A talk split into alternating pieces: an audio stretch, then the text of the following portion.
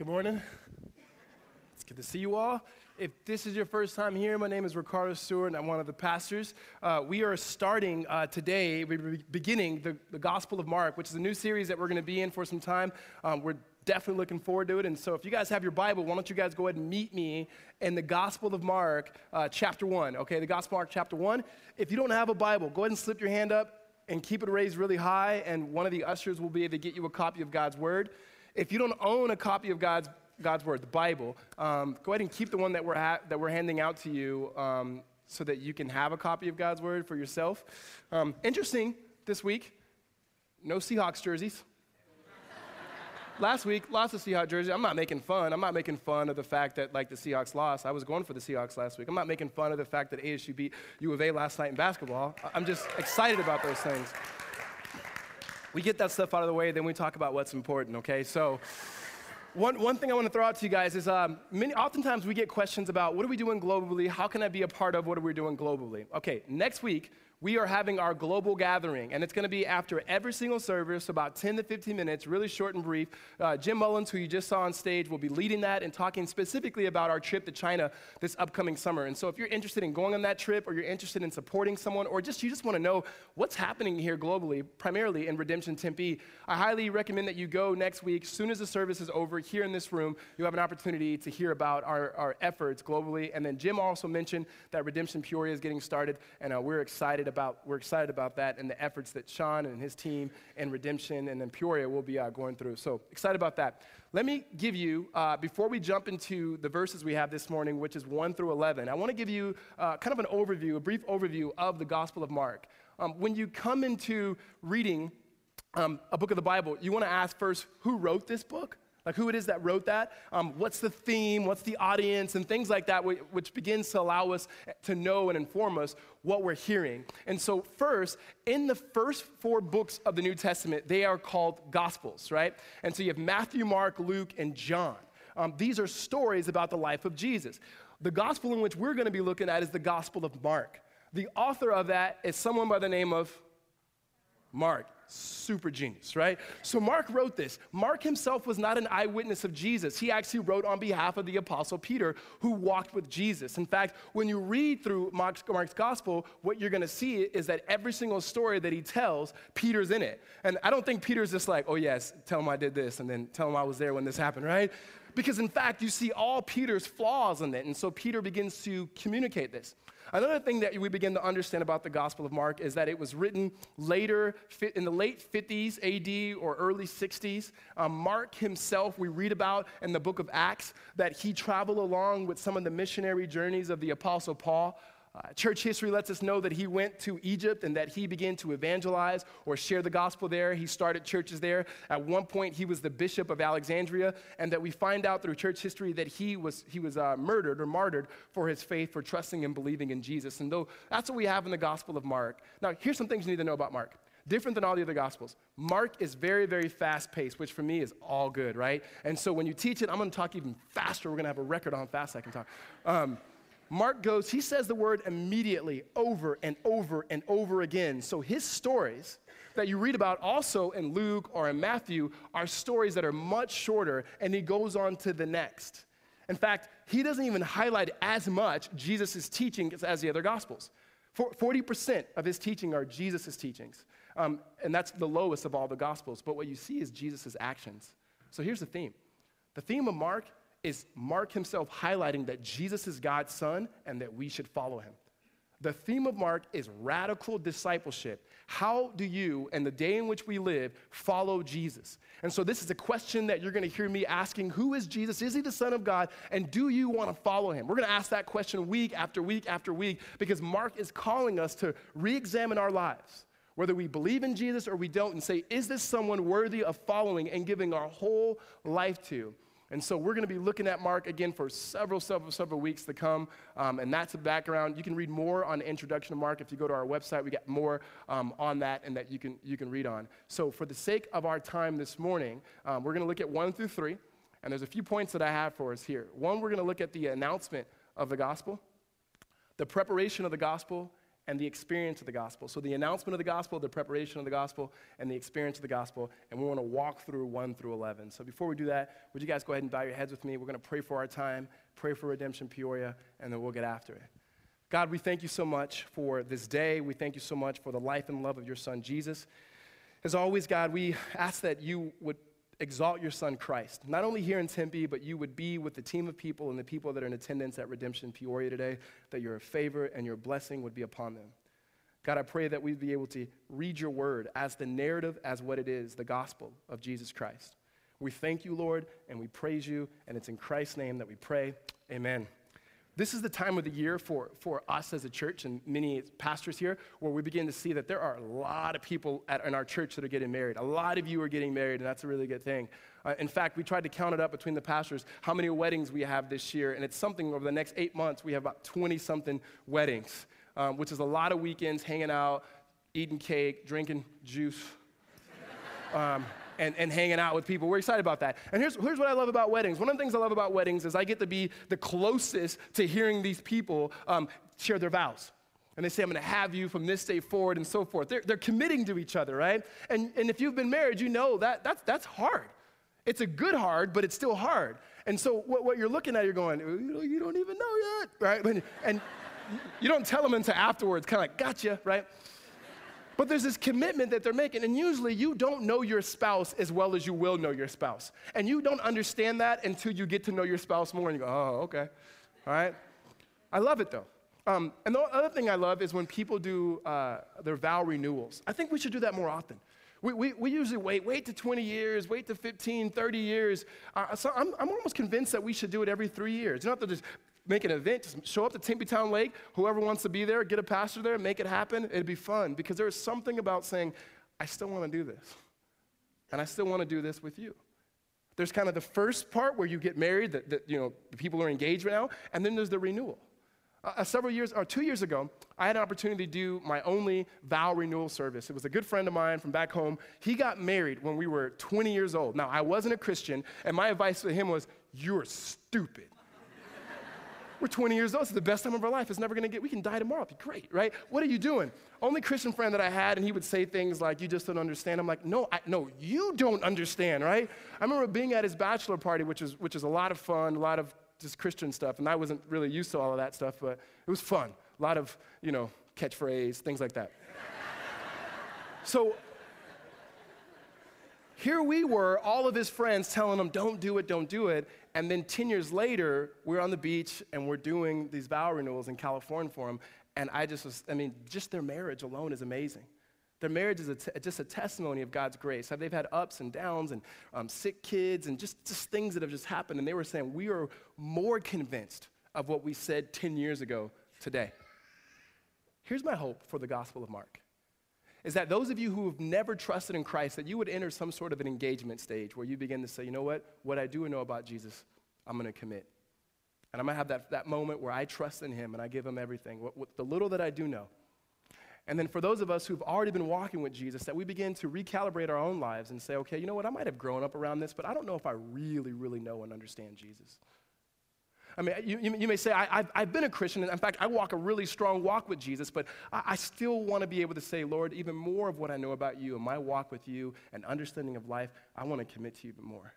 In the same way that someone would do a vow commitment and a renewal. And so we're looking at Mark and himself as he elevates Jesus.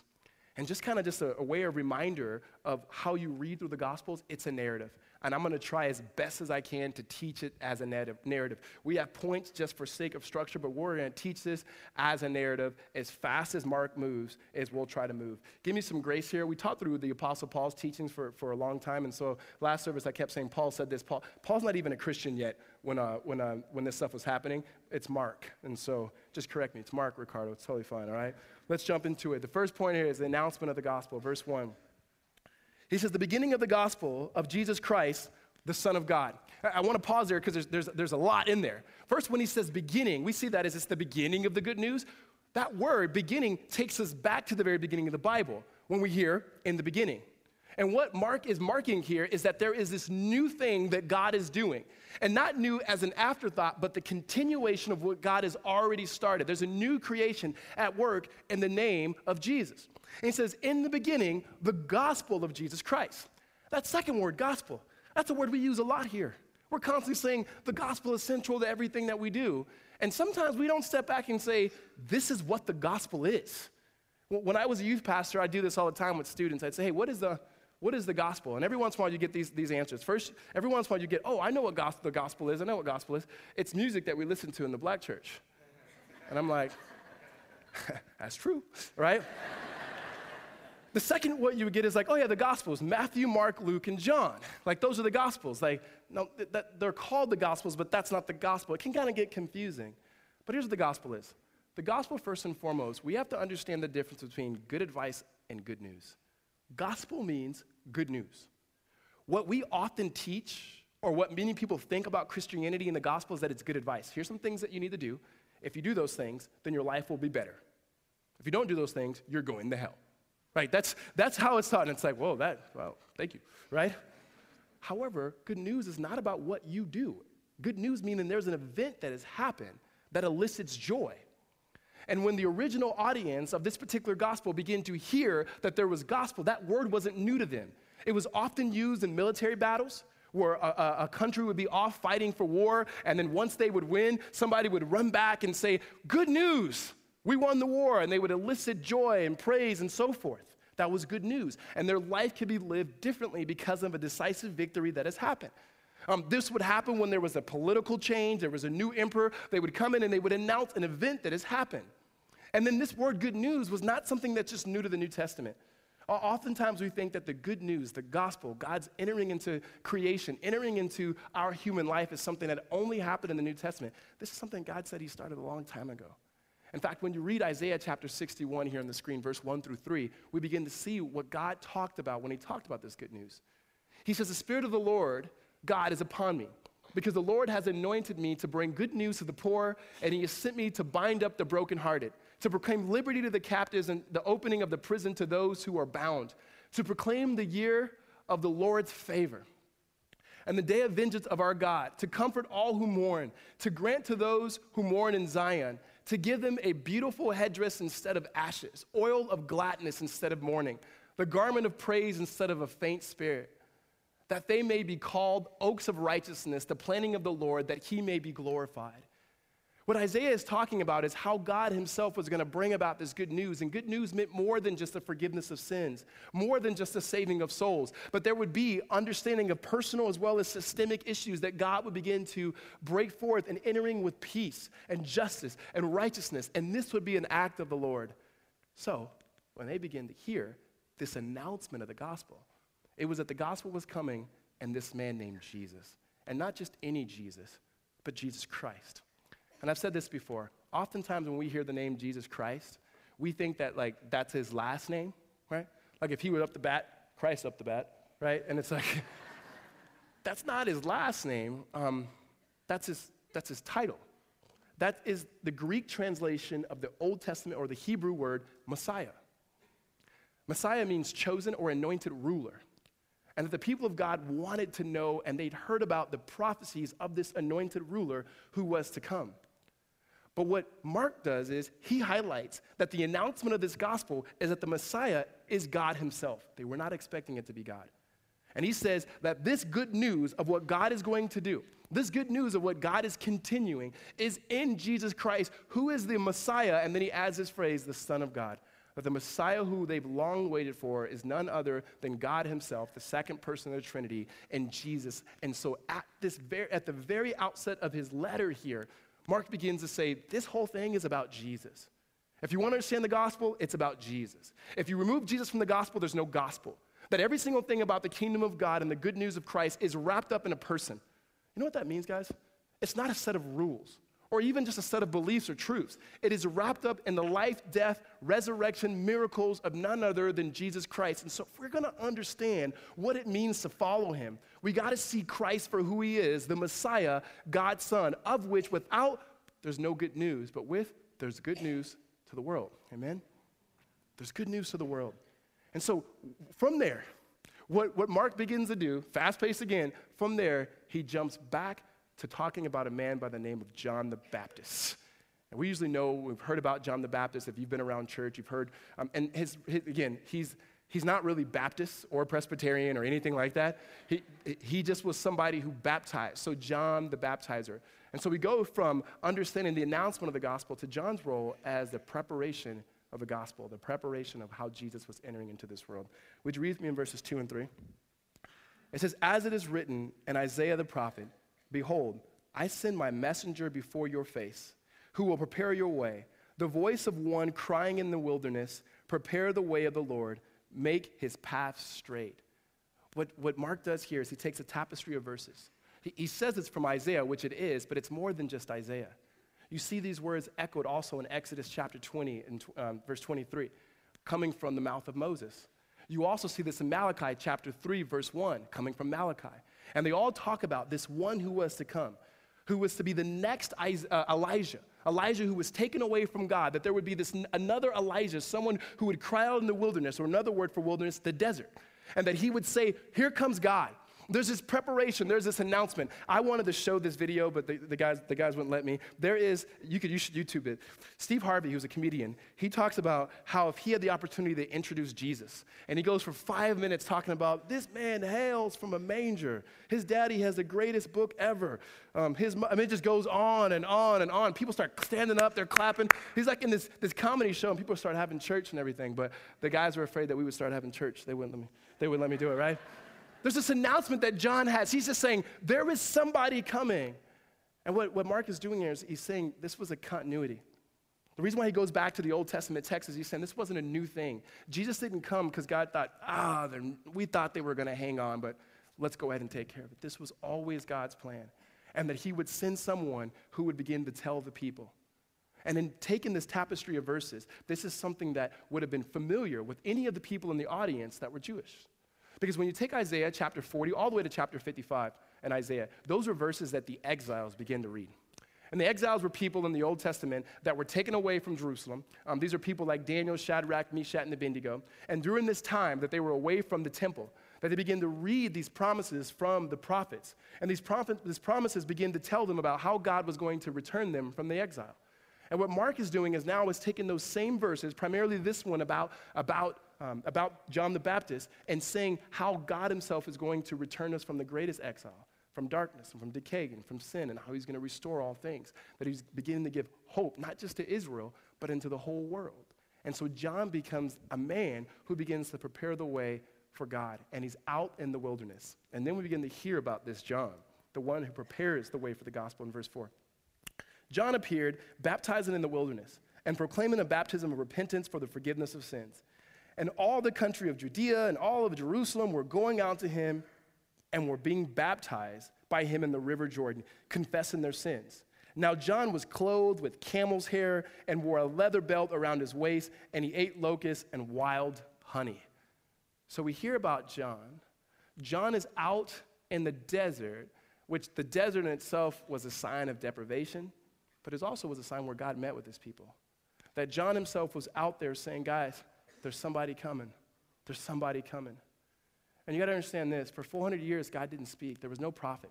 When the exiles came back to Jerusalem, they rebuilt the temple that was torn down. And something didn't happen that had happened before, and that's a presence and the glory of God was not in that temple. There was no prophets who spoke. They did not hear the audible voice of God, and they were silent. And all of a sudden, after 400 years, a prophet, they hear about this prophet who's out in the wilderness, who's out in the desert, and he's saying, There is somebody coming. Get your life ready. Get your life ready. And it says old and young, and all people from Jerusalem were making their way out to the wilderness to see this man, John. And it gives a description about John and, and what John looks like. And we, we begin to read what John was dressing, and we think that's weird. Um, it wasn't even, it was even weird for people in their day. Most people didn't wear what it says that John has here. He was clothed in camel's hair, um, and he wore a leather belt around his waist, and he ate locusts and wild honey. And then I was thinking, I know some people like that that go to the same coffee shop in Tempe that I go to. right? They, I, for sure, right? John was out there, and he's not making a fashion statement by any means, right? They're just describing who he was. He was a man of the wilderness, and these people would come. Now, here's what was happening in his, in his baptisms is that people were coming out. and they were coming into him, and he was telling them of the Messiah who was to come. He was telling them about Jesus. And these people would confess their sin. And confessing their sin, not just the things they'd done wrong, but they trusted in themselves. So often, especially those of you who are just moral sweethearts, some of you are just good people, right? And whether you believe in Jesus or not, you probably wouldn't do anything wrong. And, and sometimes it's hard for you to see the need of the cross because you're like, I mean, I want, I know I need the cross, but I ain't really that bad. Because so often we look at sin as only something that's behavioral. But our, our biggest sin, our biggest sin, is realizing that we are self sufficient, that we don't rely on God, but rely on ourselves. And so plenty of these people were coming out were very moral, religious Jewish people. But they understood that they'd been trusting in themselves and they wanted to trust in God. But they'd been living things in their own ways, but not trusting in His way. And they were coming and they were confessing their sin and they were being baptized and they were repenting. And I want to be able to explain two of those words because we use those words in church a lot and they're not always explained. bapti- baptize and repentance, right? You hear those repent and believe and be baptized. Well, first, the word baptize in itself, it just means immersed or to dip or to plunge into, right? That's what the word baptize means. And John was out there and he was baptizing people. And their baptism was just a symbol of them acknowledging their need for God, confessing their sin and acknowledging their need to God. It wasn't, it was, it was a declaration of, I no longer belong to myself, but I belong to God. It wasn't saying, wait till you are like the highest degree of Christian, which doesn't exist before you get baptized. That's what we do. Um, whenever we, um, especially the way we used to do baptisms, we used to meet with people more and hear their stories, and they would have been Christians for like 15 years. And it's like, I've been walking with you. How come you haven't been baptized? Ah, I wasn't ready yet. You don't get ready for baptism. You trust in Christ, and then you get baptized. It's not that you have to know us. I mean, here's what happened. I knew when someone was a new Christian because you'd ask them about stuff and they couldn't really explain a whole lot. And then you'd have somebody and they'd be explaining you every doctrine. Well, in, in, in Leviticus the other day when I was studying that for the 15th time, I'm like, man, you, you should be preaching. What are you doing, right? This baptism that they had was just saying acknowledging their need for God, right? And means to immerse. Well, then the second word is repentance. And again, repentance oftentimes in church is usually you're doing bad, now do good. And as long as you're doing good, God's not going to get you. But if you're doing bad, God's going to get you. Repentance in itself, by its word, it means a change of view and understanding. It means you're walking away in a particular ideology or philosophy or belief, and that you begin to turn from that particular view and you change. Now, sometimes your behavior changes, but some of you, like I said, your behavior is already on point. Your belief may not be there. Your way of life may not be there. You might be doing all the things that God wants you to do. You could be very religious. You could be very compliant people, but it doesn't mean that you've had this radical heart transformation.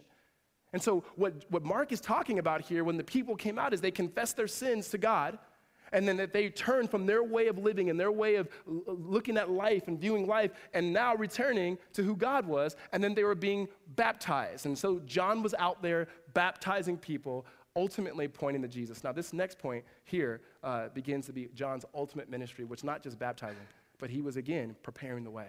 He's preparing people for this good news that was to come in Jesus. Read with me in verse 7. Here's his message.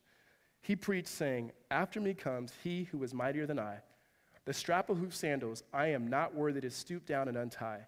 I have baptized you with water, but he will baptize you with the Holy Spirit. I love that. Um, he, he's saying that the guy who's coming after me, Not, I can't even unlace his J's, right? And, and not Jordan's, Jesus sandals. Um, and so he said, I can't even, I, I, can't even, I can't even unlace his J's. Like I'm not even worthy of that. Well, here's what you have from John that I think is an implication of how we could live in Christ. John's super humble. John is super humble, and I'm not. And we're not always.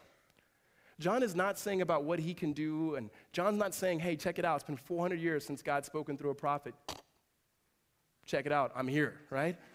He doesn't. He doesn't. He's saying, listen, this guy that I, am baptizing you, and you got to think, people were coming to him going, wow, God's speaking through you. This is amazing. That was amazing sermon. You, your outfit kind of off, but you, you look great. You, I mean, you're, you're awesome. And he's like, listen, you guys don't even understand. I'm just a dude. I'm just like you. There's a guy who's coming after me, the one who I'm preparing the way for, who's going to bring the good news, and I'm not even worthy to unlace his sandals, right? And here's, here's why I say he was humble and how we can learn from him. In their culture, Jewish people never got down to unlace anybody's sandals. That was saved for the lowly, lowliest of slaves, and not even Jewish slaves, but only Gentiles. He was saying, Whoever we deem as the lowliest of the lowly, I can't even do what they do when it comes to this guy after me. The implication of that for us is that when we understand Jesus, when you, we're just too fast paced, guys. I don't think we step, sit, and meditate on what it is that Christ has done for us and who he is.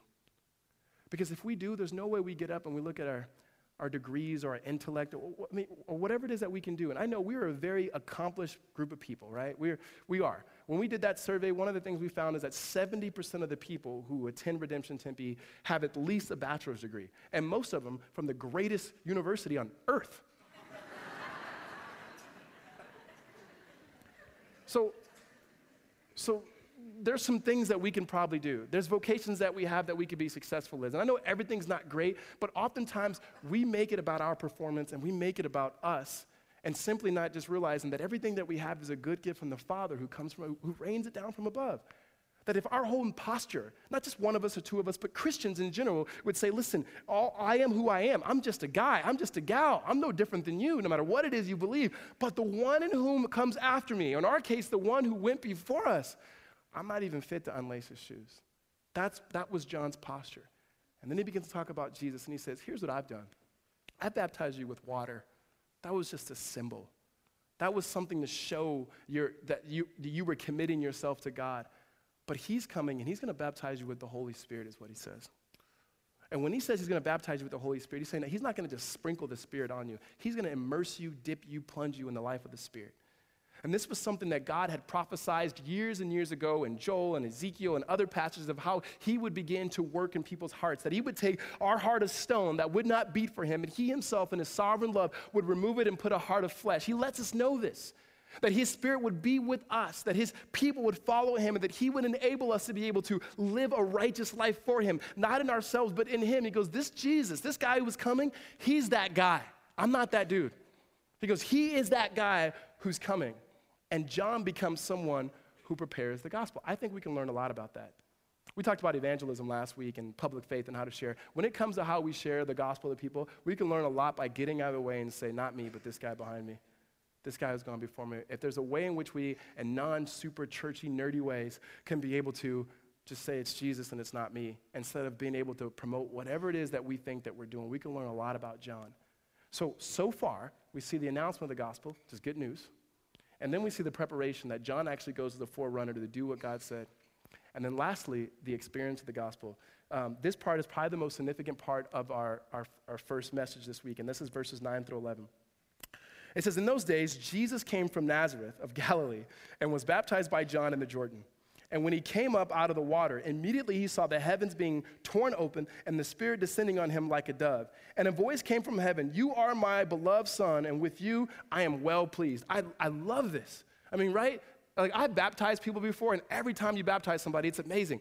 What would it be like to baptize Jesus, right? If Jesus showed up, John's like, Oh, this guy that's come, there he is, right? He's just saying, I can't even unlace his shoes, and now he's gonna baptize Jesus. Like, that's, that's, that's like the greatest honor in the world, right? Jesus is saying, hey, hey, uh, John, it's me.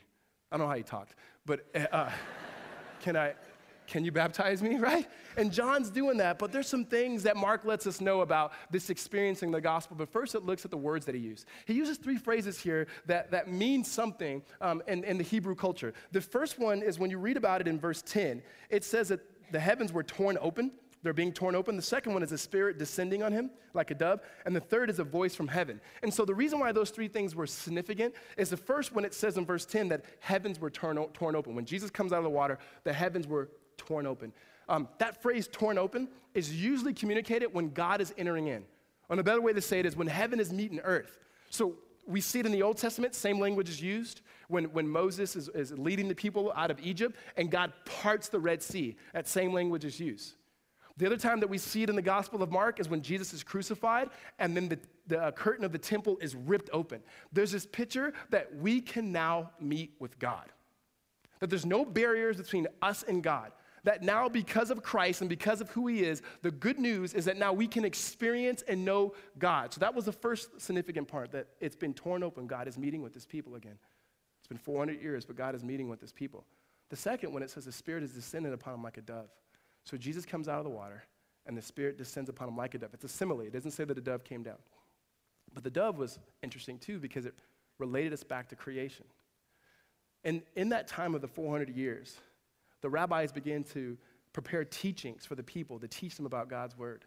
And one of the teachings that the rabbis had was that when they would begin to recount the Genesis creation story, that they would say that as the Spirit hovered over the land, they would say the Spirit hovered over the waters like a dove. And there's this picture here now where you see Jesus coming out and the Spirit begin to move again, showing that He is God's Son because the Spirit was not bestowed upon anybody but God. And that's the second thing. The heavens being torn open, the Spirit descending upon him, and not just upon him, but into him, meaning the Spirit is the one that ministered and led Jesus in his mission. And we'll learn more about that next week. And the third thing was the voice of heaven, that you begin to hear the voice of the Father speaking. And I want us to read that in, in verse 11 here. He says, And the voice came from heaven, You are my beloved Son, and with you I am well pleased. There may not be, there may not be very many better words than that. There, may, there, just, there just may not be better words than a father telling a son. Let's just take the father and Jesus out of it. There may not be better words than for you to hear from your dad, You, I'm very pleased. I've shared this story with you guys before. Of, I, I love 30 for 30s. I love any documentaries. If you can make a documentary about a documentary, I would watch that. And, and th- there's one of the 30 for 30s that I, I just love. And it's about a quarterback who grew up, and his dad was this, this really crazy trainer and would train his son to be the greatest athlete in the world. And he was probably one of the greatest athletes in the world. And, and his dad would always tell him when he was a kid, he'd be playing a football game, and he'd say, Son, it's not the New York Giants. And then he'd go to college and he'd go, Son, it's not the New York Giants. And he got his first start in the NFL as a quarterback. And he goes, Dad, it, it's, uh, it's the New York Giants, right? And, and he played the game, and this kid just had this crazy life of trying to win the approval of his dad. And he says, his, he won the game. His dad called him and said, Son, I'm proud of you. And he goes, It was in that moment that I knew I was done playing football. I realized my whole life that's what I was looking for. There may not be better words from a father, and I love you, moms. I was raised by my mother. There may not be nothing better than hearing those words. And so when they begin to hear these words here, they heard God speak the audible voice of God. It has not been, it's been years that now in this baptism, you have the gospel, and not just the gospel, what God is doing in this world in this baptism. And you say, what, what, what do you mean? There's the, the, significance of these verses usually get overlooked because we go, well, why is Jesus getting baptized? He's not even a sinner. We're not even looking at what's happening. We have Father, Son, and Holy Spirit all in the same moment. We hardly ever see the Trinity in one moment. And you have here, just like you had in creation. In creation, you had God creating. You had the Word of God there making things happen. You had the Spirit hovering over. Here at Jesus' baptism, you have God Himself speaking. You have the Word of God made flesh, who was Jesus, and you have the Spirit entering into the life of Jesus, showing there is a new work at hand. There's a new work. And the same way that God started things, He was the one that was continuing things. We have a triune God, and that matters for the gospel. It matters for our experience of the gospel. And let me explain why that matters. Because we have a God, Father, Son, and Holy Spirit, three in one. And the Trinity in itself is hard to explain. Cognitively, it's hard to be able to understand. And it, it, it's just, it's just a, it's a hard concept, however, we get it. And here's where we get the Father is always loving the Son, and the Son is always loving the Father, and the Spirit's always loving each other. There's no one in the center. No one is saying, Look at me. Everybody's saying, Look at him, look at him, look at him, look at him. There's no self centeredness. It's always self otherness. It's a self giving love of the Father. And you say, okay, what does that mean? Well, when it comes to our understanding of things like G- God saying to Jesus, You are my beloved Son, meaning I love you, that word love is magnificent. And if you didn't have a God, let's just say Let's just say some of you who say that you don't believe in God. If you don't have a God and there's no God, then that, that word called love that we have, then it doesn't really mean anything. Because if we're just a process of natural selection and a couple random choices, then everything that we have, as we're taught in science often, is that it's been handed down to us from our genetic code in order to be able to survive. And so love in itself, at best, can be described as chemical things that go on in our brain. And you and I both know there's something when a father says, I love you, that can't just be something chemical. It's something deeply relational. If you have a unipersonal God, so one God, then what you, what you may have is a God who creates, but even you don't have a God of love. That means he had to create in order to love, that he had to create creation and us in order to have somebody to love. That means he had to create people in order to receive joy. But if you have a God who's always been loving for all eternity, Father, Son, and Holy Spirit, that means he creates not for love, but out of love. That means he doesn't create in order to receive joy, but to give joy. That the very heart of creation was God entering in and saying, Let us make man in our own image, that we may understand and have relationship and communion and fellowship with this love that's always existed of Father, Son, and Holy Spirit.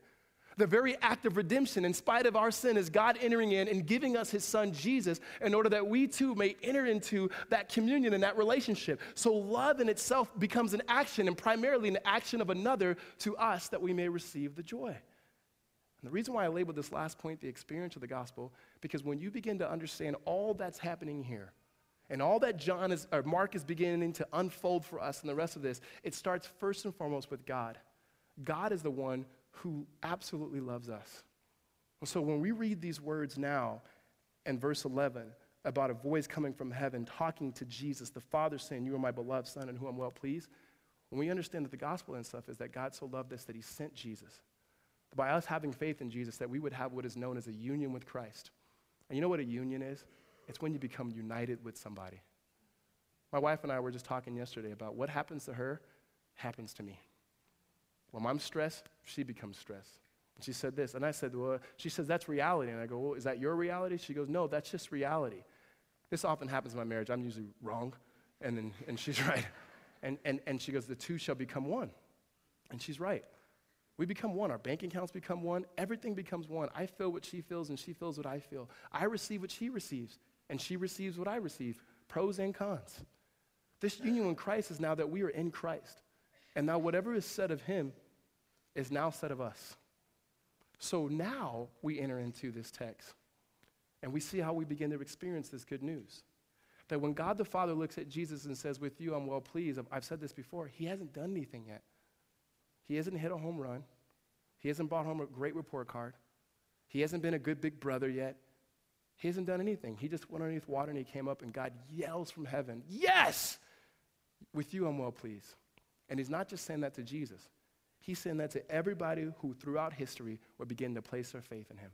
Before you do anything, before you lift a, lift a finger, good or bad, that you get to experience the life and love of Jesus, of, of the Father through Jesus. It becomes good news in which we can experience that we have this union with Christ. This is, this is incredible to us. You see, Abraham, who we see as Father Abraham, he was known to be as a friend of God.